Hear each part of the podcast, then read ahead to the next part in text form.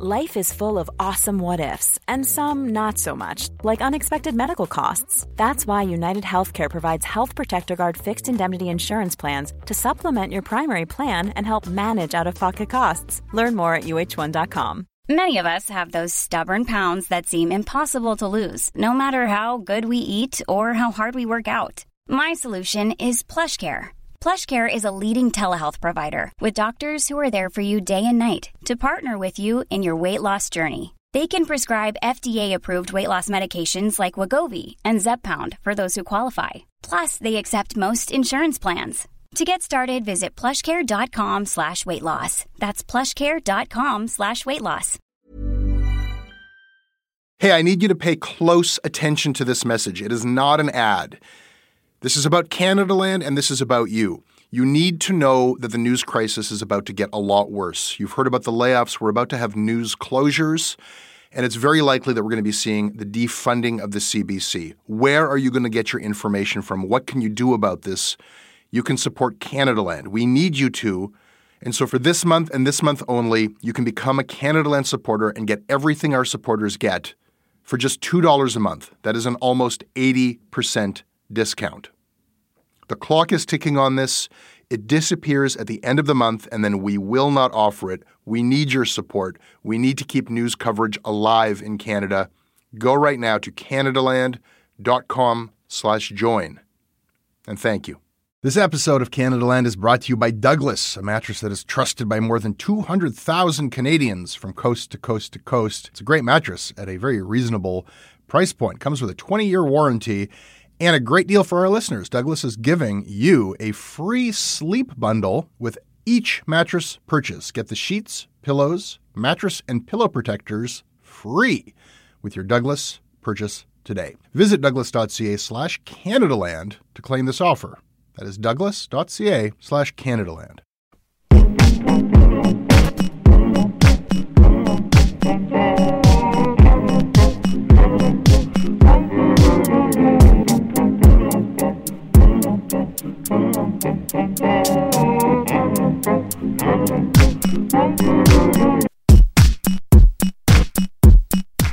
Today we launch Thunder Bay, our serialized investigative podcast that we have been working on for the past year. And today on Canadaland, I am going to play you the first episode of that show. Thunder Bay is funded by our supporters, and this is crowdfunding month. Our goals this year are to improve compensation and to hire Jaren Kerr full-time. He is the talented young reporter who worked for 4 months on the investigation of the WE organization that we brought you last week. And we have a goal beyond that, of hiring another investigative journalist dedicated to doing the kind of work here in Canada that Ronan Farrow and Jodi Kantor and Megan Twohey and others have been doing in the United States, responsibly investigating claims of sexual misconduct. Canada has no one doing that job full time. With your help, we will correct that, and we will hire someone to do that. But for some of you, there's something preventing you from pulling the trigger and going to our Patreon site and just kicking us a few bucks a month. And there's no easy way to say it, so I might as well just spit it out. That hesitation, that block, it's me. Sure, I will listen to Jesse Brown, even though he annoys me, but I am not going to pay Jesse Brown to annoy me. I get that a lot. And you know what? I feel you. I acknowledge it. I am an irritating person. But luckily, I have found perhaps the one profession where that is a feature and not a bug. People, I irritate for you. But still, that Jesse Brown guy, he doesn't need my money. You know what? That is absolutely true. But I want to make something very clear. Guys, I'm already paid for. Other supporters in year one of our annual Patreon campaign covered my salary. The money that we are trying to raise now goes to my colleagues and the work that they do. Canadaland has become much bigger than me. The people who work here are incredible. They work exceptionally hard to find stories that they feel need to be heard, to report those stories, to produce podcasts that are the highest quality podcasts they can, and then they just publish this stuff. There is no paywall. They just want as many people as possible to read and listen and share this stuff and engage with it. They have earned your support this past year with more stories than I have time to mention. I could really go on and on counting off the incredible things they've done, but these are not my stories to brag about. So I've asked them to come on the show and talk about it. Here are some people whose names you'll hear in the end credits of our shows and some other people who you'll be familiar with, some of our staff telling you about the work that they've done that they feel is worth your support. Hi, I'm Jaren Kerr. I'm a reporter here at Canadaland, and I spent 4 months working on an investigation into WE, which was known as Free the Children. It's known for its WE Days, and this is probably the only place in the Canadian media landscape that would give me a chance to work on a story like this for 4 months. And I think that the only reason I was able to do that is because of Canadaland supporters. So I am endlessly thankful for all the people that give Canadaland money monthly. I'm Kevin Sexton, the managing editor of podcasts at Canadaland. One thing that I'm really proud of this year is Wag the Dog. We actually tried to launch the show 3 times. The first pilot kind of worked, but it wasn't quite there. We did it again. It kind of fell flat. And then Doug Ford slashed Toronto City Council in half, and we're like, okay, this is the moment. And from then on, the show has just felt really vital. I just want you to know that we needed your support to do this. The show could not have been done without having a little bit of time and a little bit of leeway and you know, a little bit of resource just to do the thing right. Hi, my name is Jen Gerson, and I'm the co-host of Oppo. I'm a big supporter of Canadaland for a lot of reasons. Probably the biggest among them is that we need media out there that can show that there is a business model for success, and that business model relies largely on crowdfunding. Agree or disagree with Canadaland, agree or disagree with me, but if you think that having an outlet out there that is doing work that nobody else is doing is important, and if you want to see that model improve and get better, well then there's really only one way to do that, and that's to put your money where your mouth is. Hey, I'm Arshi Mann. I'm the host of Commons. I've only been here a short period of time, but we're right now working on a kind of mini-series on corruption in Canada. And the support from listeners really helps us out because it gives us more time and energy to kind of build a narrative structure around these things. Because these are really complicated issues, and they don't often get told in an interesting way, especially to folks who aren't reading the business pages. So I think it's a great opportunity to be able to tell those stories in a compelling way and bring them to a whole new audience.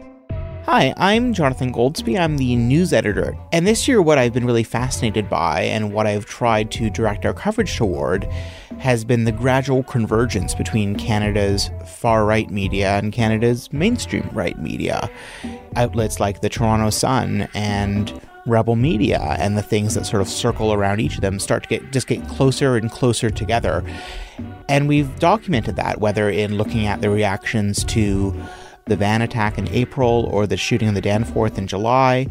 One of the unique privileges, or at least extremely unusual privileges of Canadaland, is being able to run a website that does not have ads on it and that therefore is not dependent on clicks. And that gives us a lot of room to explore subjects that you may not know that you care about yet, but that will later become one of the definitive backgrounders or reference pieces or explanations of a peculiar phenomenon or story that we were on top of before anyone else was on top of. And so we have that leeway thanks to people who support us. My name is Hadia Rodriguez, and I was one of the co-hosts of Commons, along with Ryan McMahon. I think the story that had the most impact for me was the story on immigration detention. Before this, I didn't really know that immigrants and refugees were kept in jails and kept in detention centers for months, if not years. And I think there's a lot of misconceptions out there about how immigration works and how the refugee system works, and I think this helped to dispel a lot of myths. More stories like this need to be told, so I'm proud to have been a part of being able to do that. Hi, I'm David. I'm a producer here at Canadaland, and one thing that I'd really like to highlight that we've been able to do with patron support is work on this Thunder Bay podcast. Because of everyone's generosity, I was actually able to go be part of the team that was up in Thunder Bay, along with Ryan McMahon and Jesse. The most important part for me doing this was to actually have the resources to go up there and let people tell you what's happening in their own words.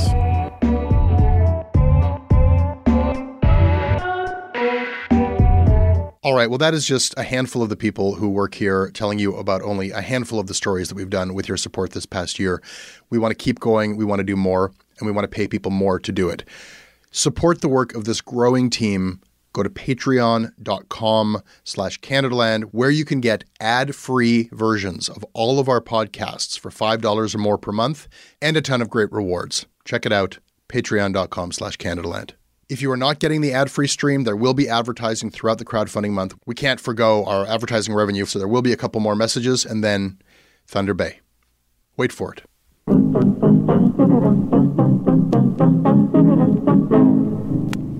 This episode of Canadaland is brought to you by Larry Gordon, Andrea, Pratik Gandhi, Mark Casas Cordero, Natasha Master, Max Hartsham, Matt Sheedy, and Raphael Dumas. Hi, my name's Raphael. I'm a public servant living in Toronto. I've been listening to Canadaland since you had Gabriella Coleman on in 2015, and I like the diverse voices you have on all of your shows from across Canada. I would not hear otherwise. This episode is brought to you by the Centre for Addiction and Mental Health, CAMH. We hear a lot about the opioid crisis. We talk a lot about the mental health crisis. These are serious problems. These problems affect us all. They've affected my life and my community. They're not intractable problems. I don't know what's going to solve them on a policy level, but day-to-day helping people, that's what CAMH does. They do it on the ground when people need help, and they do it through research. The team at CAMH gave our team a tour of their facilities, and we were really just blown away by the incredible heroic work that they're doing every day. They treat everyone with dignity, and their research is seeking and finding real solutions for everyone around the world. Help change mental health care forever. Your support will help CAMH build a future where no one is left behind. Donate at camh.ca/Canadaland to help CAMH treat addiction and build hope. This episode is sponsored by BetterHelp. It's amazing the things that we tell ourselves to talk ourselves out of getting help. Anybody who's actually gotten help knows that the process of getting things off your chest, of taking your stressors, your problems, and just like not letting them be bottled up, working through just conveying them to somebody, half of the battle is just doing that. You unburden yourself. And you know what? If you have a real mental health professional, no, they don't have magic bullets or magic words that make it all go away. But often they can help you see things a little bit differently and guide you to strategies or tools or to a new perspective that actually does help. As the largest online therapy provider in the world, BetterHelp can provide access to mental health professionals with a wide variety of expertise in mental health. Because you listen to this podcast, you get 10% off of your first month at betterhelp.com/Canadaland. That's betterhelp.com/Canadaland. Here is Thunder Bay. So, for the interruption, I just want to let all the students know that there will be music lessons today. The music room with Daryl. First day of school at Dennis Franklin Cromarty High. Orientation assembly. A teacher takes the stage. Okay, good morning, everybody. Nice to see everyone. Nice to see tons of familiar faces, lots of people that are back. The first thing that I want to mention is that here at DFC, we have a technology policy. It's really important that you put your headphones in your pocket, okay? But it's a sign of respect that your ears are open and that you're listening to the person up in front of you. So if you have at first, it's a mixture of rules and motivational advice that'll be familiar to anyone who's ever sat through a high school assembly. Students are treated with respect and dignity, and in return are expected to demonstrate respect for themselves, for others, and for property. Then comes a warning you won't hear at other high schools. But the thing that you need to remember is that in the, 18 years DFC's been open now, I think, there's been students that have left their homes, their northern communities, to come to school here and haven't gone home. Their bodies have gone home in a casket.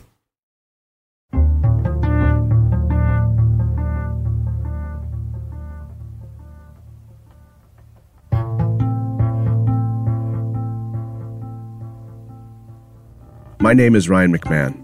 I come from a small Anishinaabe community not far from this city. And to us, Thunder Bay was the big city. Over the past 2 decades, in this city, 9 indigenous teens were found dead. Usually their bodies were found in rivers and marshes. They were all from remote First Nation reserves. I'm going to say their names now. Jethro Anderson, Curran Strange, Paul Panachis, Robin Harper, Reggie Bushy, Kyle Morso, Jordan Wabass, Josiah Begg, and Tammy Kiosh. 5 of them went to school here, at DFC. Their deaths hang over this school like a dark cloud. Everybody knows about them, including Megan.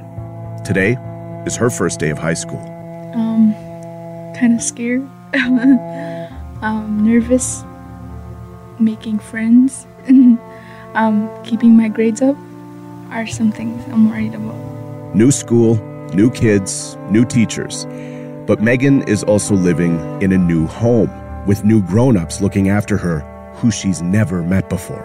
And I am from Grassy Narrows, but now I live here, so I just moved here. Just a couple days, yeah. Megan, like her classmates here at DFC, comes from very far away. The Ojibwe Reserve where she grew up has just 950 members and no high school. Same with 48 other remote rural communities scattered across northern Ontario, some over 1,000 kilometers away from here, most of which you can't get to by car. Many kids flew in just a day or two ago on tiny prop planes. First time in a plane for most. First time away from home. Anyone is vulnerable at the age of 14. But these kids are especially at risk. Many of them have never even set foot in a city before. And their first city happens to be this city. Thunder Bay has repeatedly had the highest homicide and hate crime rates in the country. It might be the most dangerous city for Indigenous kids in the world. They keep turning up dead, some by accident from alcohol and drugs, and some we just don't know. There's been evidence of foul play, of suspects who had motives to harm these kids, but nobody has ever been arrested or charged. A provincial inquest, one of the most expensive and wide-reaching ever held, opened up these cold cases, reinvestigated each one, and solved none. Police, reporters, private detectives, they've all come up empty. There are podcasts that try to solve murders. This isn't one of those podcasts. The question I'm trying to answer is not who killed all those kids. It's what killed those kids.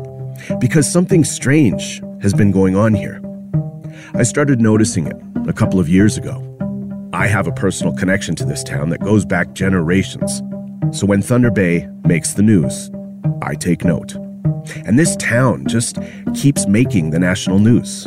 According to Statistics Canada, there are more murders committed here per capita than anywhere else in the country, making Thunder Bay the murder capital of Canada. The city's mayor and his wife, Marissa, have been charged with one count each of extortion and obstruction of justice. Court documents show the target of the alleged extortion was former lawyer Sandy Zaitzeff. Zaitzeff did show remorse, saying he's humiliated beyond belief and that his actions were grotesque to the extreme. City Police Chief J.P. Levesque has been charged with breach of trust and obstructing justice. For years, the city's cops have faced accusations of systemic racism. The evidence is clear that an evidence-based, proper investigation never took place. So how big of a concern is human trafficking in Thunder Bay and in Northern Ontario? I think it's a pretty huge concern. In fact, almost a third of all Indigenous hate crimes in Canada are reported in Thunder Bay. None of this is a secret, but it's disconnected. Why does it all keep happening here? What's with this place? What I want to find out is, what do all of these things have to do with each other? This is Thunder Bay. I need you to know there is an activity down by the river that involves throwing Indigenous people into the river when they're too drunk to defend themselves. You tell me, doesn't that sound like bloodshed? You never hear about convictions, and there's always bodies in the river, so it's like... Nobody's pushing them in. They just go to the water. It's a natural progression. When people are sick, when moose are sick, when animals are sick, they go to the water. One time I dealt with one of the Thunder Bay police officers, and that fucker told me, I can't wait to tell your parents you're murdered. I can't wait to knock on their door and tell them you're dead. Like, who says that to a 16-year-old? You know, mind you, at the time, he was charging me for armed robbery because one of the Johns wanted his money back. Missing people don't have a high priority. Native missing people, fuck, they're always running around. I'm surprised even their parents would call in that they're missing, because most of them don't. Another missing female, who would have guessed it? Native, this is her name. Okay, whatever. When I got sexually assaulted here, the police, they asked me what I was wearing, they asked me if I was under the influence, and they asked me if I tried to, engage that person.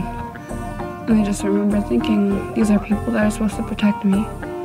I hate to sound like a racist, but it's the northern population. We just harbor them in, and nobody is in control of their behavior. They don't know civilization.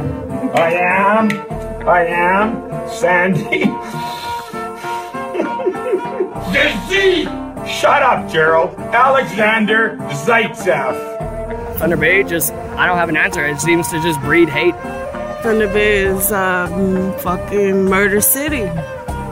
It's the safest city you'll find in Canada. Really. These last 2 years have been such a clusterfuck. What the hell is going on in Thunder Bay? This place is a shit show down here.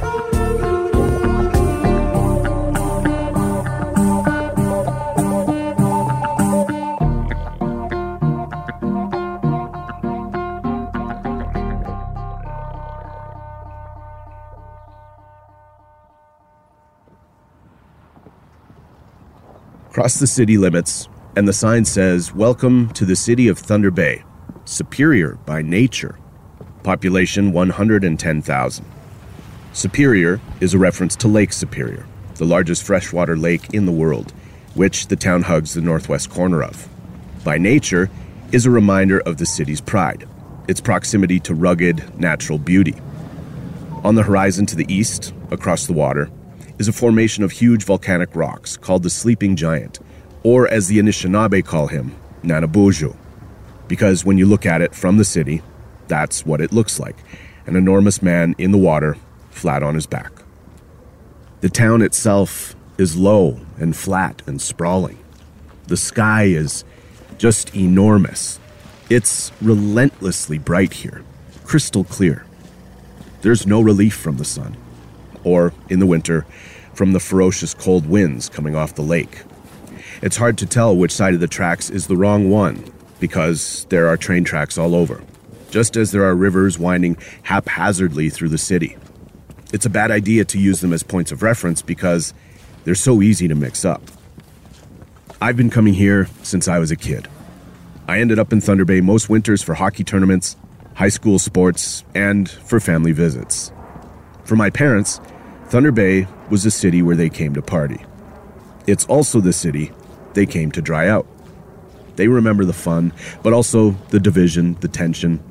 Like at 1:30 a.m. when the native bar closed and everybody would pile out across the street to the other bar, that's when the street fights would start. So yeah, I was attracted to this place. But the way my folks talked about it, it always carried a certain sense of menace. I still have family here. I still care about Thunder Bay.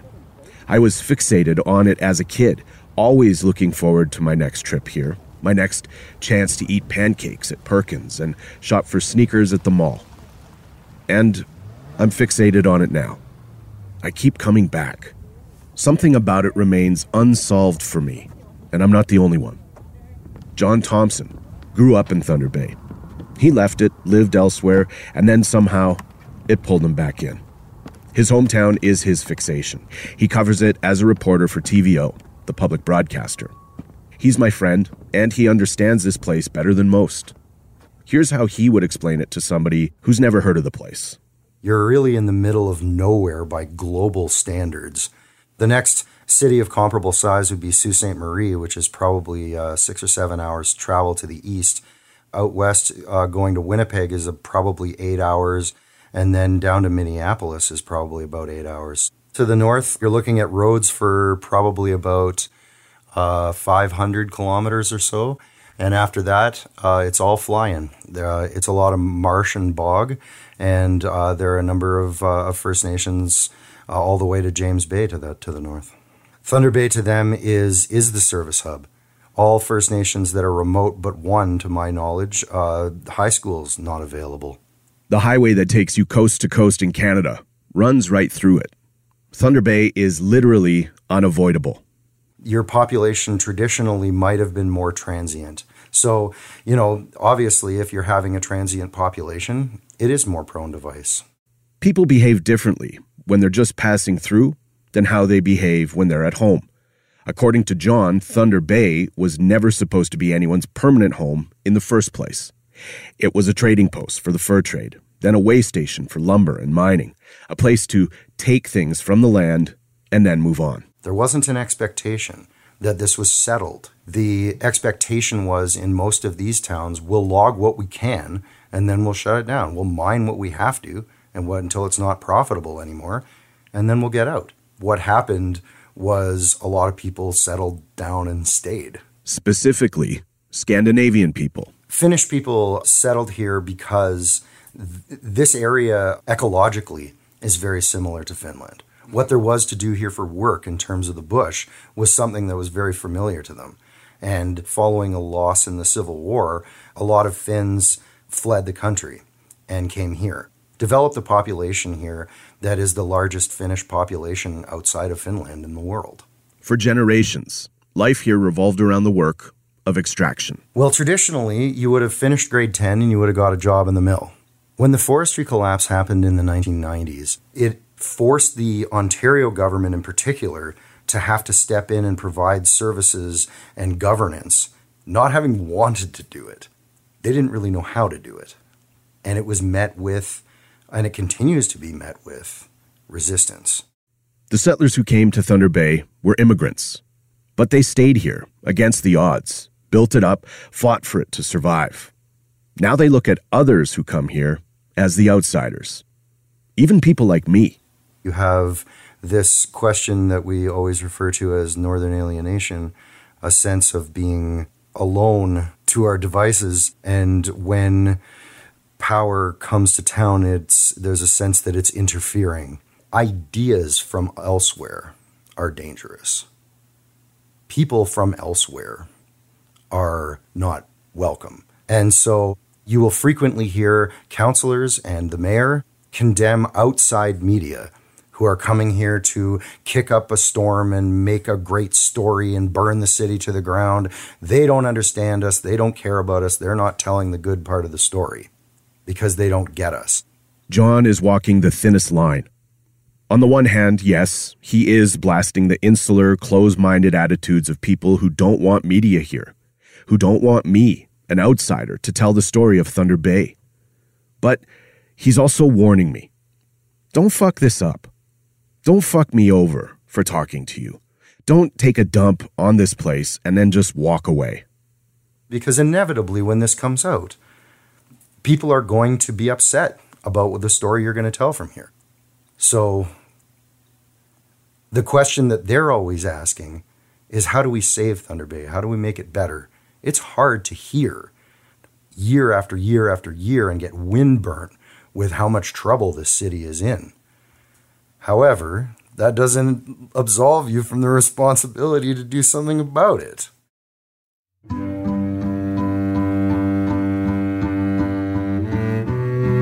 I don't know if I have a responsibility to do something about Thunder Bay, to fix it.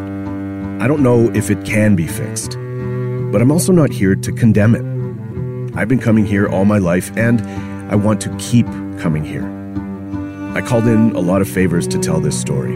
I asked a lot of people to trust us, and I don't want to burn them or this place. So I'm just going to try to tell it to you as best I can.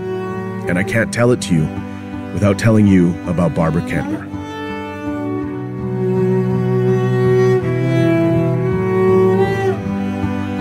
There were tears, and there was anger. God, man. I love you so much. It was standing room only today at the funeral service for Barbara Kentner. She got taken to us too early. We all know that. Today they focused on remembering Barbara and seeing her off one last time. Late on a Saturday night, in the middle of winter 2017, a 34-year-old mother named Barbara Kentner was walking to a relative's house with her sister, Melissa, in the east end of Thunder Bay, on Mackenzie Street, just one street up from Simpson Street. A few days after the incident, Melissa gave an eyewitness account of all of it to the CBC. It was about 1:14 in the morning. We were leaving my sister's house, and we were heading to my son's house, just the next block over. This road is where there's a lot of hookers and everything that walk up and down those streets late at night. You'll hear a lot about Simpson Street on an upcoming episode. It used to be Thunder Bay's red light district. We were walking along there. I seen the car when, like, it looked like he was going to go straight, but then he turned onto Mackenzie Street towards us, and the guy was hanging like halfway out the window, like his whole half of his body was sitting outside the window. And then I heard him, he swore and says, "Oh, I got one of them." And then he starts laughing. And then I turn back and then I look and I see my sister bent over. She's like, "Miss, I got hit with something." She goes, "Look, see what it is." It took a moment to figure out what had happened. The guy had hurled a rusted metal trailer hitch at them, and it hit her sister Barbara in the abdomen, rupturing her intestine. And then I look on the ground, and there's a trailer hitch. It's like, it's black, it's kind of rusty. The ball on it's rusty. There's the hitch and the ball. I put a new hitch on my SUV this summer. They're heavy. They're weighted to pull 3,500-pound boats and camper trailers. So to throw one out of a moving vehicle would take strength and purpose. It would mean cocking your arm back awkwardly, finding an angle in which to throw. You'd likely have to take off your seatbelt, shift in your seat, turn your body. In that moment, she was still bent over in a lot of pain, and she wanted to drop right then and there, and she's like, "I want to lay down, I want to lay down." It would take 6 months for her to die. Braden Bushby was one of the 4 teenagers in that car. He was the one who allegedly threw the hitch. He was charged with aggravated assault, which got bumped up to second-degree murder when Barbara died. Well, majority of the people that do walk down that street are native. You know what I mean? How did it not occur to him that this was a bad idea? When he felt the weight of the hitch, why didn't he reconsider? Why didn't his friends stop him? Maybe because in Thunder Bay, throwing things from moving cars at Indigenous people is sort of normal.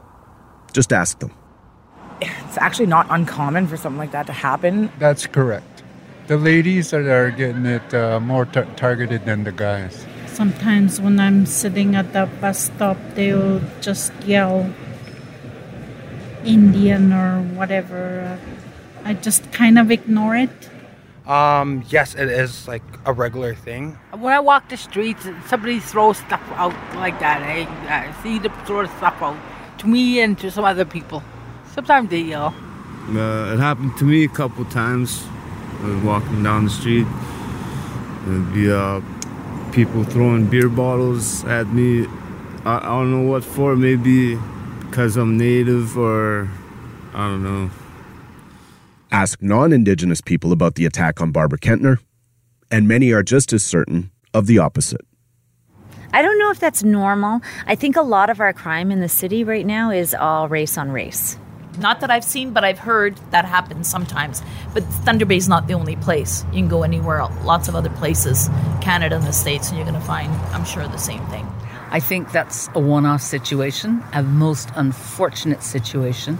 And I think that situation just reflected a bad image on First Nation populations as well as other populations in the city. It might sound absurd to suggest that getting a trailer hitch thrown at you by a stranger while walking to your nephew's house and then dying reflects badly on your community. But the fact is, it did. It was made to. The discussion of Barbara Kentner's attack and death focused on her alcoholism.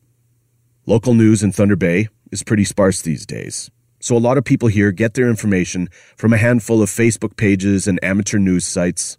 The comment sections are filled with rumors and rage. A story spread online that Barbara was no angel herself, that she had viciously attacked a young white man years earlier. It was a lie, but no matter. After that, came threats to Melissa Kentner's kids. She had to leave the city. It was Barbara's picture, not Braden Bushby's, that made the news. You Google him, and her face comes up. The only shot of him is with his hoodie pulled up and his head slung low, hiding himself during his perp walk. Barbara was savaged online. Someone dug up a video that had been secretly shot and uploaded to YouTube months before the attack. It's an 8-second clip titled Thunder Bay Zombies on Brody Street North, and it shows Barbara stumbling, her shirt off, arguing with her teenage daughter. Text on the clip reads, "They just scrapped it out, ha-ha." It was uploaded by a user called Thunder Bay Dirty. Thunder Bay Dirty was a popular website and Facebook page. Whoever was behind it would post clips of Indigenous people stumbling around drunk, fighting, or getting arrested, along with mocking comments. These videos have thousands of views. Most of it was supposed to be funny. Like this, where the anonymous uploader sings in his best drunk Indian voice. If I was an Anishinaabe, I'd tell you what I'd do. I'd head down to the fucking liquor store and I'd pick up a case of blue. Yeah, joy to the rest. That's what all the whitey says. But some clips are just straight up rage. Like this angry commentary about how filthy the city is. Look at this shit. Look how fucking dirty that is. Look at the sidewalks. I can't even fucking rollerblade. That's how fucking pathetic it is. The city is shit. Look at it. How the hell am I supposed to rollerblade in this? Look at this. This is complete shit. Clean this shit up. Fuck. Thunder Bay Dirty is one of many sites like this. There's the Real Concerned Citizens of Thunder Bay, a Facebook group where locals, the self-described real citizens, complain about panhandlers and convenience store robberies and a host of other problems that routinely get blamed on the same root cause, the natives. There are over 23,000 members of that Facebook group. There are only 110,000 people in Thunder Bay.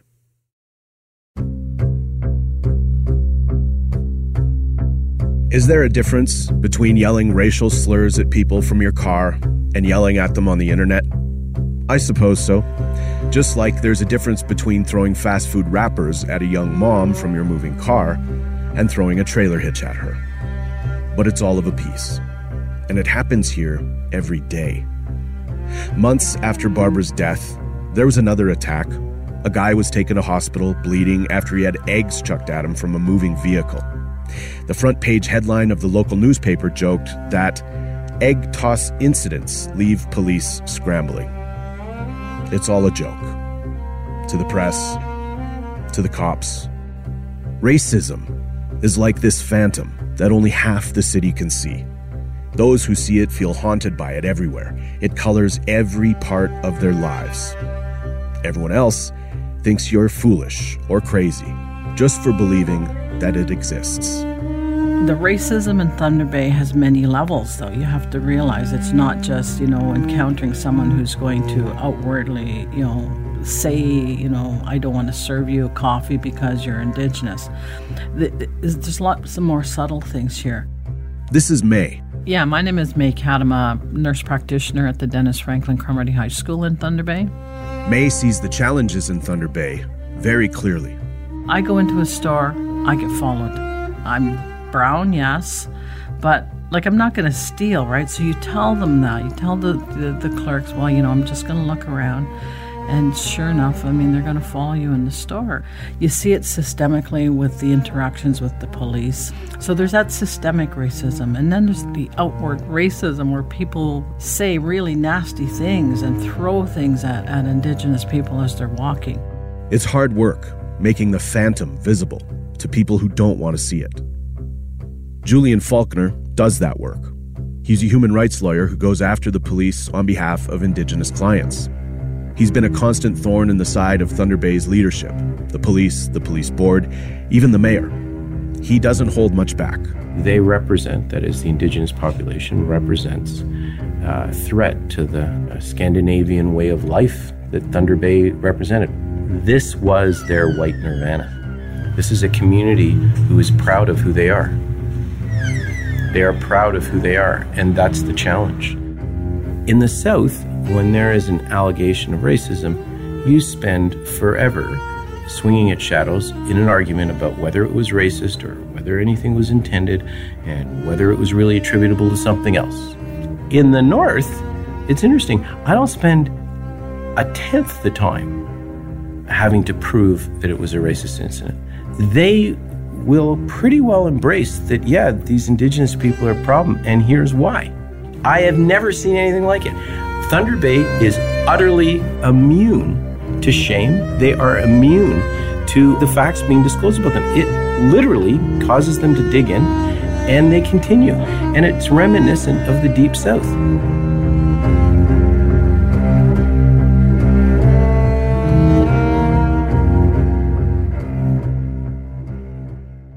On the next episode of Thunder Bay, the mayor, his wife, their accomplice, and their one-time friend, multimillionaire lawyer and convicted sex offender, Sandy Zaitzeff. I have absolute fucking proof that they tried to fraud me. They have a forged fucking will where they claim, they allege I left my fortune of $50 million to them. Thunder Bay is produced by Jesse Brown and hosted by me, Ryan McMahon. This episode was written by me and Jesse Brown. Additional research by Brigitte Noel. Reporting assistance by David Crosby and Jolene Banning. Music by Chris Dirksen. Mixing and sound design by Chandra Bulakhan. Canadaland's managing editor is Kevin Sexton. A special thank you to the staff of Dennis Franklin Cromarty High School.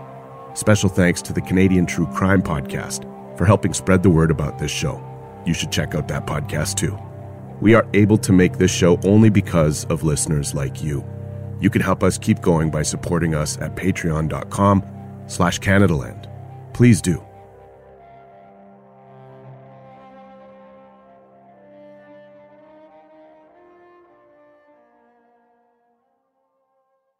Episode 2 of Thunder Bay is online right now. Go to Apple Podcasts or wherever you get your podcasts and subscribe. I will skip the end credits today and simply mention that this episode, the Canadaland parts of it, were produced by Allie Graham. If you value our work, now is the time when we need your support. Go to patreon.com/Canadaland.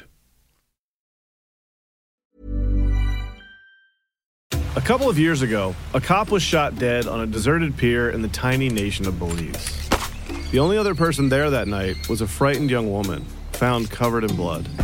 By all appearances, it was an open and shut case. But not in Belize, where this woman was connected to a mysterious billionaire who basically runs the place. Justice will not be served in this case. She's gonna get away with it. Or will she? White Devil, a Campside Media original. Listen wherever you get your podcasts.